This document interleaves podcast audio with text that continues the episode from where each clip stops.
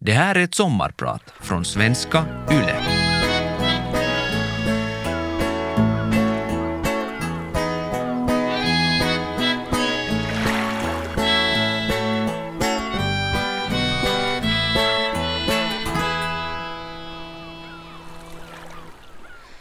Helvetes, helvetes, helvete, tänker jag och stänger ögonen.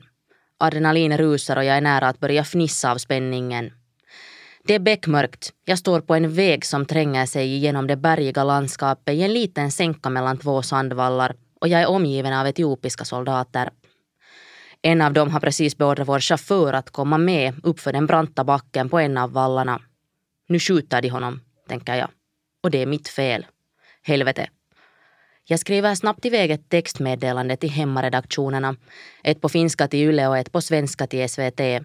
Jag skriver att vi sitter fast vid en checkpoint utanför Mekelle i Tigray. Vi har inte hunnit fram före utegångsförbudet börjar och det är oklart om vi kommer till hotellet i natten. Som tur har vi kommit så nära Tigrays huvudstad att telefonnätet fungerar igen.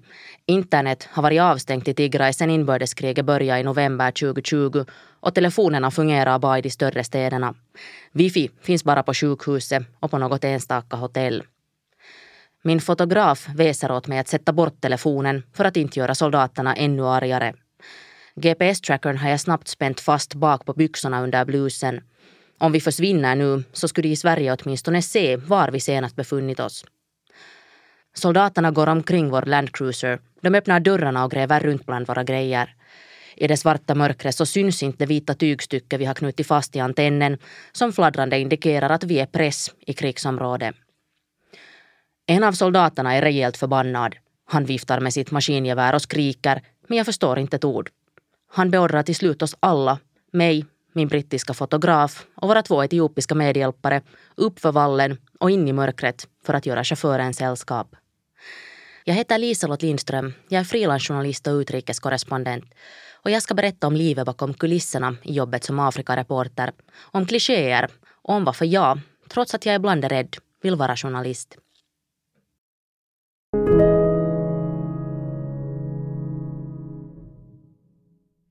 Vid årsskiftet flyttade jag tillbaka till Finland efter att ha bott och jobbat nästan fyra år i Kenya. Jag har många gånger fått frågan varför just Afrika? Det vet jag inte. Som barn reste jag och min bror mycket med mamma. Hon jobbade på universitetet och åkte ofta på konferenser och andra jobb utomlands. hon tog med oss eftersom hon var ensamförsörjare. Det betydde att vi såg ställen som de flesta andra aldrig såg. Oftast var vi faktiskt i Kina. Där var jag första gången redan som fyraåring och mitt vitblonda hår var en sån sevärdhet att folk kom och kände på det på gatan. Men vi var aldrig till Afrika. Fascinationen för kontinenten fanns ändå där när jag för första gången besökte Afrika söder om Sahara. Då var jag utbyteselev i Tanzania som 21-åring. Under mina tre månader blev jag gång på gång road över hur allt på något sätt fungerade, trots att det inte var satt i system. Ville du ha rödvin klockan tre på natten så fanns det någon som kunde fixa det åt dig. Bussarna hade inga tidtabeller utan de åkte när de var fulla.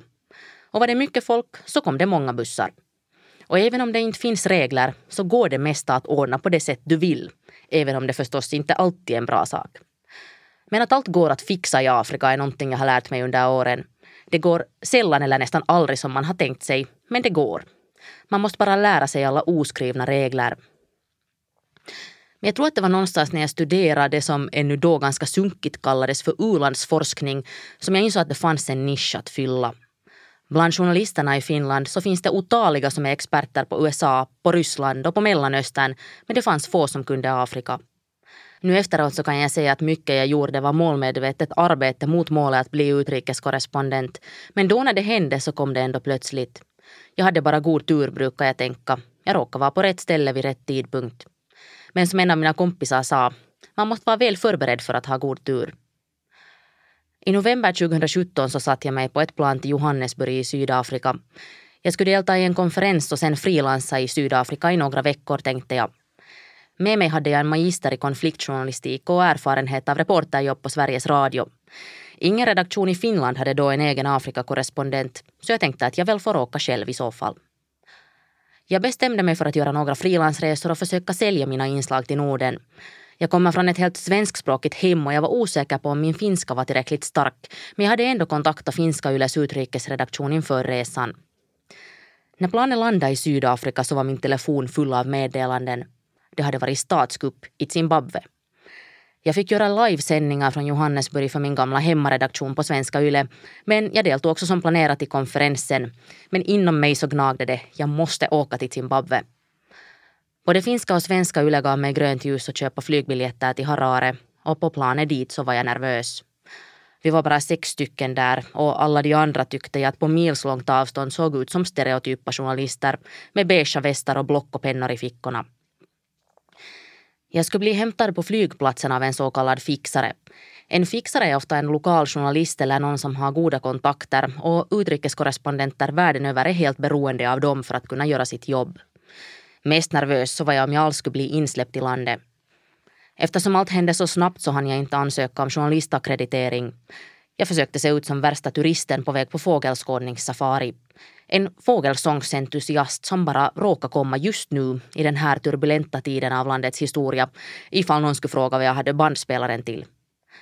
Jag knöt en färggrann skarf runt huvudet och för en gångs skull så hade jag nytta av mitt förhållandevis ofarliga utseende. Jag är knappt 158 centimeter över marken. Fixaren kom och jag blev insläppt. Dagen efter det så meddelar Robert Mugabe att han, 93 år gammal, avgår efter 37 år vid makten. Det utbröt folkfest på Harares gator. Det är en stämning och en upplevelse som jag aldrig kommer att glömma. Folk dansade och viftade med den zimbabwiska färggranna flaggan. De skrek och grät, de kramades och tog selfies med soldater. Tyrannen var borta. Att få rapportera om historiska ögonblick är det allra bästa i mitt jobb och Zimbabwe blev lyckträffen för mig. Ett par månader senare så satt jag på ett plan på väg till Nairobi i Kenya med ett tvåårigt kontrakt med finska YLE och den underbart omöjliga uppgiften att bevaka en kontinent med 54 länder.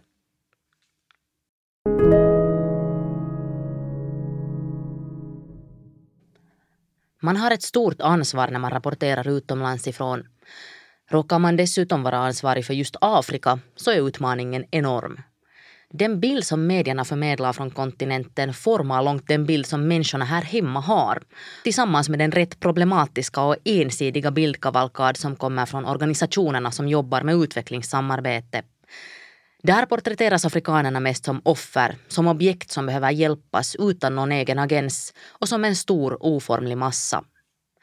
Vardagen i Kenya kommer sällan hem till oss i tv-rutan eller datorskärmen via filmer och tv-serier på samma sätt som vardagen i till exempel USA. Själv har jag varit i USA bara en gång, då i Kalifornien, men jag tror ändå att jag vet hur livet ser ut i New York, Alabama eller Minnesota, för jag har sett det i populärkulturen. Men hur vardagen i Mali eller Botswana ser ut, det ser vi sällan. Därför känns det som om Afrika alltid faller i kategorin som uppdelas i negativa och positiva nyheter. Ingen tycker att man borde berätta mer positiva nyheter om USA. Men när jag snabbt kollar så är största delen av nyheterna därifrån sådana som rätt säkert skulle klassas som negativa om de kom från Afrika. Det handlar om krig, mord, stormar och demokratikris. USA bevakas ändå inte med samma press på att förmedla en mångsidigare bild, för det görs ändå. Jag tycker att det handlar mer om hur, inte om vad man rapporterar om. För mig är det viktigaste att det är människorna som berörs som får komma till tals. Att det inte framställs som siffror som har hungersnöd eller dör i malaria. Att det fortfarande publiceras inslag som gäller Afrika där endast vita människor talar är både sorgligt och absurt. Vi publicerar också skrupellöst bilder på namnlösa afrikaner på ett sätt vi aldrig skulle göra med vita. Det här med att uppfattningen om Afrika är klyschig tycker jag att har blivit lite av en klyscha i sig.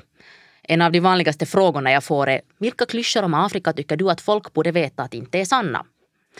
I jakten på att skapa en positiv bild av Afrika så är det ibland lite som om den gamla nyhetsklichén om Afrika som en fattig och konstant krigande kontinent har kompletterats av en motpol.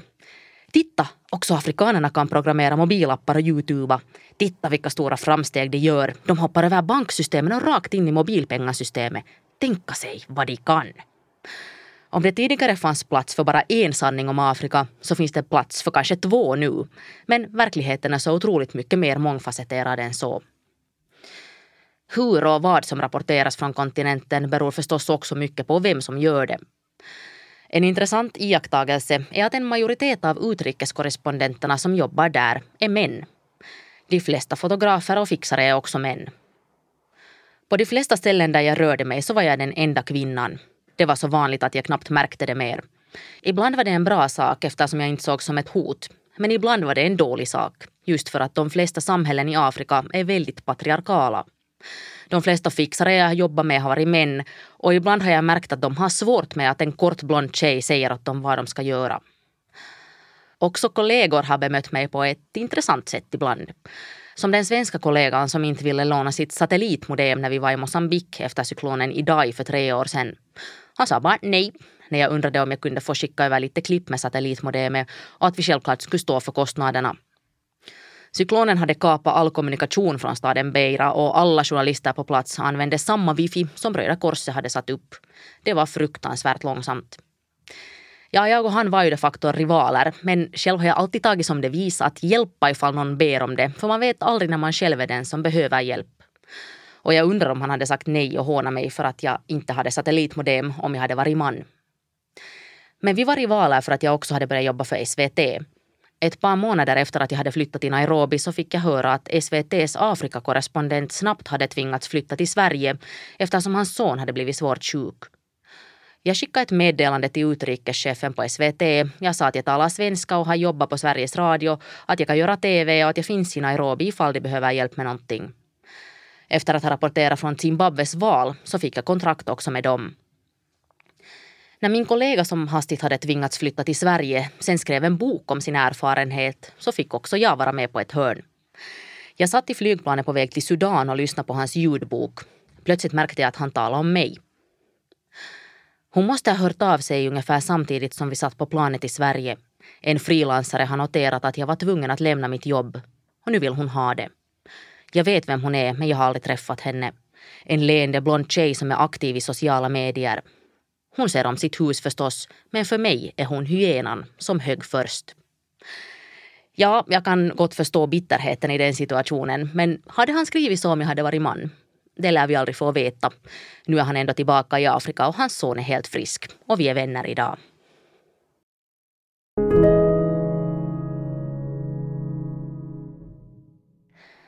När inbördeskriget i Etiopien började så satt jag på en prom på Kongofloden. Min vän och nuvarande partner skulle skriva en bok om floden och han undrade om jag ville följa med. Du är den enda som är så galen att du skulle vilja komma, sa han. Och han hade ju rätt förstås. Inte kunde jag tacka nej till den möjligheten. Dessutom så skulle jag ändå till Kongo för att göra reportage om koboltgruvorna i södra Kongo, så jag hade redan visum. Av all kobolt i hela världen så finns cirka 70 procent i Kongo. Finland är världens näst största koboltförädlare efter Kina. Och det vi bevittnar där är bland det sorgligaste jag har sett. Hur lokalinvånarna utnyttjas av stora företag som vill åt kobolt för batterier till mobiler och elbilar. De finlandskopplade företagen har som uttalat mål att vara bland de mest ansvarsfulla och etiska företagen i världen, men de ville varken ge intervjuer eller öppna upp sina leveranskedjor med hänvisning till företagshemligheter. Med facit på hand och efter att själv ha varit där så kan jag konstatera att den som påstår att den har kontroll över sina leveranskedjor och kan svära på att ingen kobolt som har grävts fram av små barnhänder används av dem sannolikt ljuger. Kring en femtedel av världens kobolt grävs upp av vuxenhänder i omänskligt farliga förhållanden där män tvingas ner i tunnlar tiotals meter under marken för att utan skyddsutrustning gräva efter kobolt med små hackor och pannlampor. Många faller ner eller begravs levande när tunnlarna rasar. Jag minns speciellt den stiliga mannen som stank av sprit. Han hade starka armar som var dammiga efter att han hade kommit upp ur gruvan och ögonen var blanka av likgiltighet. Han hade precis kravlat sig upp ur en av tunnlarna efter ett tolv timmars skift och konstatera att om livet är så här skit så kan man lika bra vara full hela tiden. Hans arbetskamrat hade fallit ner i en av tunnlarna när foten slant och hade krossat hela sitt ben.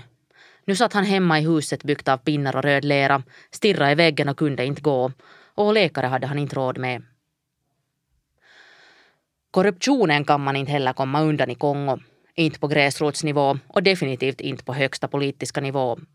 Det är inte subtilt eller underförstått. Det är ge mig pengar, rakt upp i ansiktet. Som till exempel när vår prom stannade i staden Bumba längs med floden. Vi satt på en lokal restaurang och åt frukost med utsikt över floden. Marknaden på flodbanken myllrade till tonerna av kongolesisk rumba. Plötsligt kom ett gäng män in och började härja på franska. Som de enda vita människorna på hundratals kilometers håll väckte vi förstås uppmärksamhet. I Kongo finns en immigrationsmyndighet som är verksam i varje lilla håla du kan tänka dig. Och de var sura för att de ville att vi skulle komma och registrera oss på deras kontor. Vår vän och guide Viktor blev förbannad och undrade om inte människor kunde få äta frukost i fred. Männen försvann och några minuter senare så dök de upp med förstärkning och viftade med handklovar. Till slut lät de oss ändå äta först, men väl på kontoret så tog de våra pass och för att få dem tillbaka så tyckte de att vi skulle betala. Men vi hade inte bråttom, vi lekte att vi inte förstod någon franska och satt lugnt och väntade tills tjänstemännen till slut gav upp och gav oss passen. Vi reste ner längs med floden i tre veckor. Kongofloden snirklar sig genom det enorma landet och är en livsviktig transportled. Infrastruktur går annars knappt att tala om. Det finns inte en välfungerande väg eller ett tåg i sikte.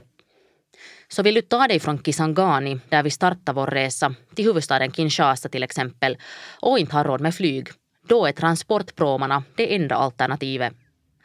De är inte avsedda för att transportera människor utan för att transportera varor. Men det är säkert Kongos sämst bevarade hemlighet att folk olagligt åker med pråmarna längs med floden. Nerströms kan det ta ett par veckor till en månad beroende på strömmarna och ifall pråmen måste vänta på last på vägen. Uppströms kan det ta två månader. Vi reste med två stora lastpråmar som hade satts ihop med enorma järnkedjor. En mindre båt skuffade oss nedströms mot Kinshasa Pråmarna hade inga kanter och ett hål i golvet fungerade som toalett för minst ett par hundra människor sammanlagt.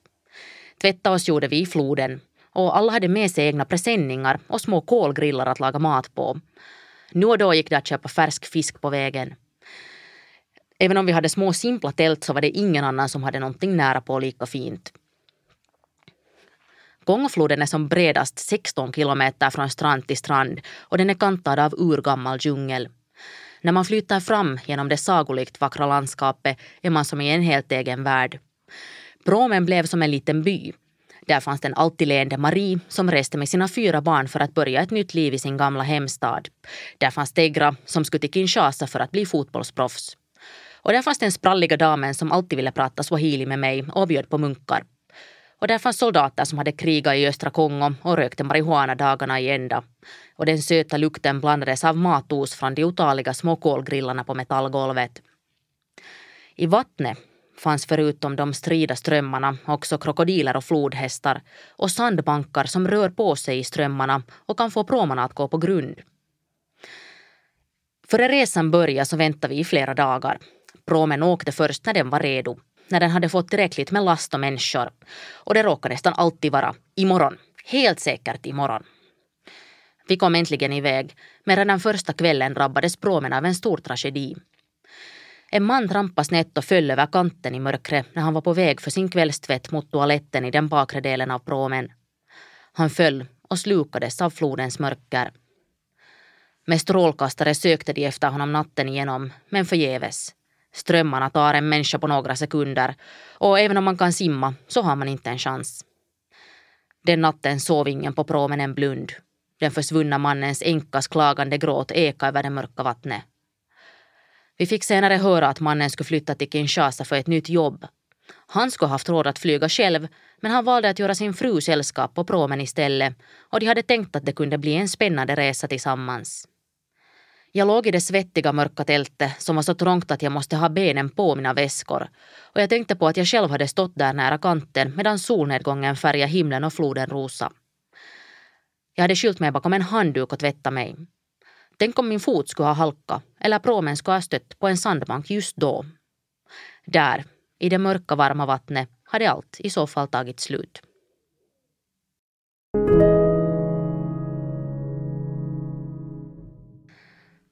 Att fixa tillstånd och akkrediteringar och visum hör till det jobbigaste med att jobba på den afrikanska kontinenten. Det ska vara lappar och papper och brev och blanketter och stämplar och ja. Så fort jag kom hem från Kongo började jag försöka få akkreditering till Etiopien. Här är det stor skillnad på länderna. En del kan man åka till på turistvisum utan problem, en del ska man vara försiktig i och andra så löper man reell risk att bli satt i fängelse om man blir fast för att jobba som journalist utan de rätta pappren. Kongo är förvånansvärt enkelt. Man skickar ett mejl till en kille som heter Ugi, betalar in en okristlig summa dollar med Western Union och två dagar senare har man akkrediteringen i sin e-post.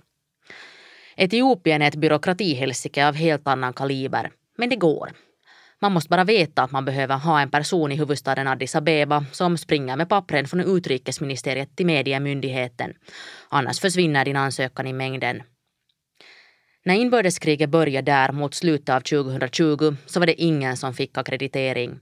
Men mot våren började en del journalister lyckas ta sig in i Tigray som hade varit stängt i flera månader. Fruktansvärd information hade börjat sippra ut från regionen i den norra delen av landet. Sexuellt våld som vapen, påtvingad hungersnöd och till och med folkmord slängdes fram. Efter månader av väntande lyckades jag tack vare en skicklig fixare i Addis till slut få akkreditering inför valet i Etiopien. Landet ville visa upp att deras första demokratiska val skulle bli rättvisa och det fanns en öppning för journalister att komma in. Också till Tigray. Första dagen vi var i Tigray så körde vi mot ett ställe där vi hade hört att det hade hänt fruktansvärda saker när de eritreanska soldaterna ockuperade området. Men vi kom aldrig fram. Vår vita landcruiser fastnade i sanden ute på landsbygden och i det karga, bergiga landskapet försökte vi förgäves få loss den. Det tog två timmar och vi bestämde oss för att ändå försöka nå fram till stället, annars hade ju dagen varit förgäves. Jag var lite orolig med tanke på tiden, men jag litade på mina fixare. Vi körde vidare längs med den guppiga strimman i sanden som utgjorde vägen och plötsligt stod de framför oss. Ett gäng män med kalasjnikovs.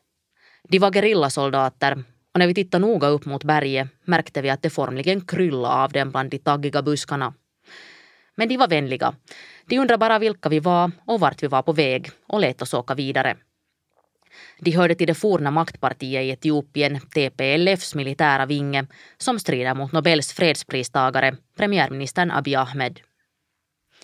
När vi sen åkte tillbaka mot Mekelle låg solen redan lågt. Jag märkte att vår fixare hela tiden tittade på klockan och han hade börjat andas nervöst och mumla för sig själv när vi körde förbi de utbrända pansarvagnarna som vi hade sett också samma morgon. När solen försvann bakom bergen så började utegångsförbudet och Mekelle var omringat av etiopiska regeringssoldater. Staden ligger som i en kittel i en dal omgiven av berg och uppe på bergen så stod tungt artilleri konstant riktat mot staden. Att ta sig in där obemärkt var omöjligt. Vi måste åka via en militär checkpoint och den bevakades av krypskyttar. När vi kom fram till checkpointen så var det redan helt mörkt och vi var oundvikligen försenade. Men vi hade tur. Vi fick bara en rejäl utskällning uppe på Sandvallen i mörkret. Vi blev släppta och fick åka till hotellet. Men för mig så var det en viktig påminnelse. Ingen artikel, inget tv-inslag, ingen intervju är viktigare än att de du jobbar med hålls säkra. Många tankar han gå genom mitt huvud den kvällen. De etiopiska soldaterna hade sagt att ifall någonting händer de där två, och menar mig och min brittiska fotograf, så ser det inte bra ut. Några dagar efter att vi hade lämnat Etiopien så mördades tre personer som jobbar för Läkare utan gränser. En spansk kvinna i min ålder och hennes två etiopiska kollegor. Och det hände i närheten av de områden där vi hade rört oss. Hur vågar du? är det många som frågar. Och på basis av vad jag hittills har berättat så, ja, visst är mitt jobb farligt ibland. Jag har mer än en gång tänkt att den där kvinnan som dödades kunde ha varit jag. Vi träffade på soldater från båda sidor och det var sannolikt någon deras sidan som mördade dem. Också jag fick skulden för deras död, men det återkommer jag till. Jag brukar tänka att man ändå ska ha väldigt otur för att råka ut för någonting. Jag brukar säga att man ofta klarar sig bäst med bondförnuft, med situationskontroll. Man ska alltså inte börja skratta när soldater är arga på en. Och viktigast av allt, respekt. Farligast är ändå den vansinniga, stinkande, färgglada trafiken som ofta rör sig i takt till rytmisk musik och där många saknar både glasögon och körkort, en god natts sömn och noll promille alkohol i blodet. Jag heter Liselott Lindström, jag är frilansjournalist och utrikeskorrespondent och idag är jag din sommarpratare.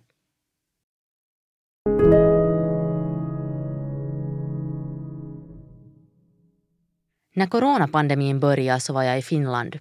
Jag hade kommit för att fira pappas 68-årsdag och min brorsdotters ettårsdag. Pappa var sjuk. Han hade knappt två år tidigare diagnostiserats med cancer i bukspottkörteln och ingenting kunde göras. Någon tid kvar gav läkarna inte honom, men jag googlade förstås.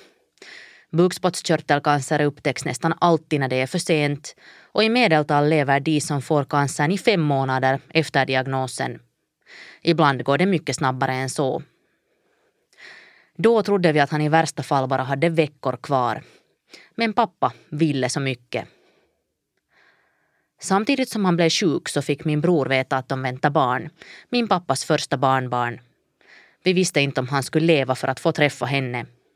Men det gjorde han och hon föddes på hans 67-årsdag. Min och mina syskons relation till vår pappa var inte alltid lätt. Redan när vi växte upp så var det alltid lite krångligt att förklara att jag hade tre syskon. En bror som hade samma mamma som jag och två systrar som hade en annan mamma. Okej, sa många, är systrarna äldre eller yngre? Äh, den ena är äldre och den andra är yngre, sa jag. Ja, folk hade svårt att fatta. Jag växte upp med min mamma och min bror i ett radhus i östra Helsingfors och varannan vecka träffade jag och min bror våra systrar hos pappa som bodde i Esbo. När pappa blev sjuk så blev både min relation till honom och till mina syskon närmare. Pappa kom själv från en rätt dysfunktionell familj där han inte kände sig älskad och uppskattad och det trauma projicerade han ibland på oss barn. Men samtidigt så visste vi alltid att vi var det viktigaste för honom. Och när pappa blev sjuk så måste vi syskon hitta ett vi, också utan pappa. När pandemin började så skulle jag bara stanna i Finland ett par veckor över pappas födelsedag. Men plötsligt vändes hela världen upp och ner. Kenya stänger inte gränsen, tänkte jag. Men strax därefter meddelade Kenya att gränserna kommer att stängas inom tre dagar. Jag var tvungen att välja. Skulle jag åka tillbaka till mitt jobb mitt i en pandemi som ingen visste hur den skulle utspela sig? Eller skulle jag stanna i Finland med pappa utan vetskap om när jag skulle få åka tillbaka? Till slut var valet ändå självklart. Jag stannade i Finland. Men det var en tid som jag mådde fruktansvärt dåligt. Jag hade precis separerat från min man efter elva år tillsammans. Jag kunde inte göra mitt jobb och pappa som hade metastaser i lungorna var i allra högsta grad riskgrupp. Tur i oturen var att han bodde på första våningen i ett höghus med en inglasad balkong med en liten terrass utanför. Under den första pandemivåren så träffades vi främst så, genom fönstret. Men pappa bröts långsamt ner av både cancerbehandlingarna och själva sjukdomen. Han hade svårt att äta någonting när matsmältningen inte fungerade och han var snart bara skinn och ben. Som tur hade han ändå sin fru som han hade träffat på äldre dagar och som äntligen hade gjort hans rastlösa själ lugn och harmonisk. Sommaren 2020 var pappa flera varv inne på sjukhus med infektioner. Ofta fick man bara vara en person på besök per gång och vara där i högst 15 minuter. Men en del sköterskor brydde sig mindre om att kontrollera besökstiden, så som tur kunde man ibland sitta länge vid sjukbädden. Vi pratade om mycket, jag och pappa. Om min egen rastlöshet, om livet, men inte om döden. Det viktigaste är att du mår bra, Lisen, sa han om och om igen. När vi var små så sa pappa alltid att det sista man ska bli är journalist. De får skitbetalt och ingen tycker om dem. Tre av pappas fyra barn blev journalister men min lilla syster lyssnade som tur och blev läkare istället. Det värsta tyckte pappa är att bli frilansjournalist. Det är bara journalister som är så dåliga att ingen vill ge dem fast anställning. Där på sjukbädden så erkände pappa att jag minsann hade visat att han hade fel. Pappas sista sommar så skulle min syster gifta sig. Pappa hade gång på gång sagt att bröllopet inte ska flyttas eller ställas in på grund av honom och vi ville förstås kunna ha med honom på något sätt. Men pappa blev svagare och lades till slut in på hospice på Storkärrs sjukhus därifrån ingen kommer hem. Han sov mer och mer, avtrubbad och råddig av morfinet som mekaniskt pumpades in i hans arm med jämna mellanrum. Nu och då så frågade han när bröllopet skulle vara. 24 juli? Nej, 8 augusti.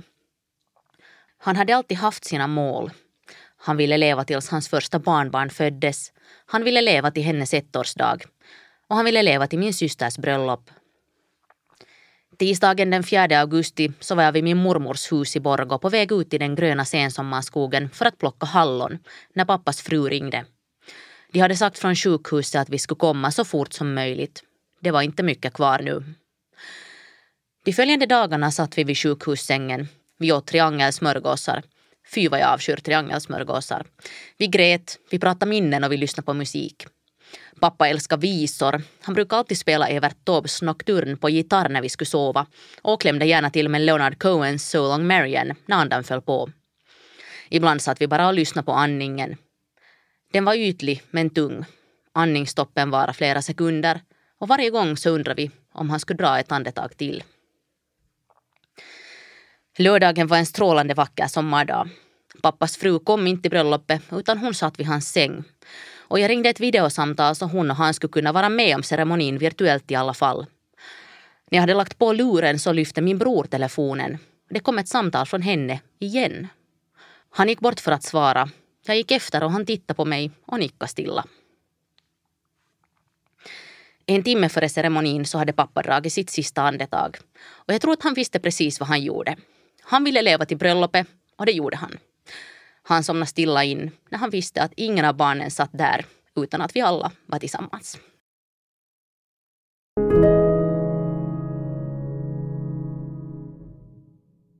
Efter pappas urnedläggning så åkte jag tillbaka till Kenya som äntligen släppte in folk igen. Jag mådde fortfarande dåligt och för att dämpa känslorna så jobbade jag som besatt. Jag reste till Kongo, till Uganda två gånger, till Liberia, till Mosambik och till sist då till Etiopien som blev min sista jobbresa utanför Kenya. Det var också den svåraste resan på mina fyra år på kontinenten. När vi var uppe i bergen i Tigray och ville intervjua rebellsoldater så råkade vi stöta på en av Etiopiens mest eftersökta män, en av ledarna för rebellrörelsen. Jag hittade honom förstås för att han ville bli hittad och visste att det var sprängstoff. Han var en välartikulerad och artig man. Först satt vi inne på små pallar i en jordbrukarfamiljs lilla lerhus där han gömde sig. Vi småpratade, drack starkt etiopiskt kaffe ur små porslinskoppar och han insisterade på att vi skulle smaka på den färska honungen. Den var nämligen utsökt. Det kändes normalt och absurt på en gång. När vi gjorde intervjun ute på gården så låg en enorm stinkande hög kodynga bredvid hans fot. Vi publicerade först när jag var ute ur landet och jag kände att jag bara hade gjort mitt jobb. Men jag hade inte helt kunnat förutse vilken storm det skulle bli på sociala medier. Det var den första intervjun med honom på kamera sedan kriget bröt ut och att jag, en okänd journalist från ett litet land, hade hittat honom när regeringen inte hade lyckats var helt enkelt pinsamt. Med i artikeln på webben så fanns en bild av mig och honom och den började leva sitt eget liv. I några dagar så var jag utsatt för en sån trollattack på nätet som jag aldrig hade kunnat drömma om. Jag mordhotades. Jag kontaktades av flera etiopiska medier som ville veta hur jag hade hittat honom om jag hade varit lagligt i landet. Jag blev anklagad för Läkare utan gränser-medarbetarnas död. Jag sades vara biståndsarbetare och bilden var bevis för att biståndsarbetare samarbetade med terrorister. Därför skulle ingen mathjälp skickas till de svältande människorna i Tigray och därför hade de där Läkare utan gränserna medarbetarna dödats. Som hämnd. Det stämde förstås inte. De hade dödats före min intervju gick ut. Men det var definitivt några ångestfyllda dagar. Jag intervjuades till och med av BBC om saken. När jag kom tillbaka till Nairobi från Etiopien så bröt jag ihop. Jag satt med min rumskompis och drack lite för mycket vin och så kom gråten. Jag grät som ett barn. Jag ringde till min mamma och grät. Jag ringde till min partner och grät. Jag grät för mannen som vi hade intervjuat som hade fått hela sin familj slaktad av eritreanska soldater. Jag grät för den lilla pojken vars mamma hade stannat vår bil och bett oss föra honom till ett sjukhus. Han hade fallit ner från en berghäll när han vallade getter och hade antagligen svåra inre blödningar. Mina ljusa byxor blev fläckiga av blodet som droppade ur hans mun när han låg där på baksätet av bilen i sin mammas famn och kämpade mot medvetslösheten. Jag grät för flickan på sjukhuset som hade fått halva huvudet bortskjutet av eritreanska soldater och aldrig skulle se någonting igen. Jag grät för att jag kände att jag inte hade bemött henne så som jag borde. Jag skämdes för att jag grät. Vilken rätt hade jag att göra det? Det var inte synd om mig.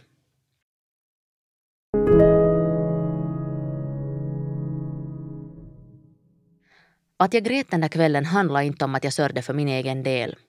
Det handlade om att jag var rädd att jag inte hade gjort de här människorna rättvisa. Journalister i krigsområden kallas ofta för gamar som kommer och petar bland döda kroppar. När människor talar med en om det svåraste som har hänt i deras liv så vill jag som journalist att det ska betyda någonting, att det ska ha en större mening. Att deras återupplevda smärta ska göra ett intryck på andra. Det är därför jag vill vara journalist, för att bidra till en ökad förståelse, en ökad empati och en djupare global solidaritet. Alla människor i världen har rätt att få sin historia berättad och rätt att få en chans att bli förstådda. Att vara någonting mer än bara en siffra. Mitt namn är Liselott Lindström och jag har varit din sommarpratare idag. Stirrar man bara på klick så ses nyheter från Afrika säkert som olönsamma. De intresserar inte lika mycket som Donald Trump, Rysslands aggressioner eller kändiskvaller. Men de behövs för att vi ska förstå hur världen ser ut.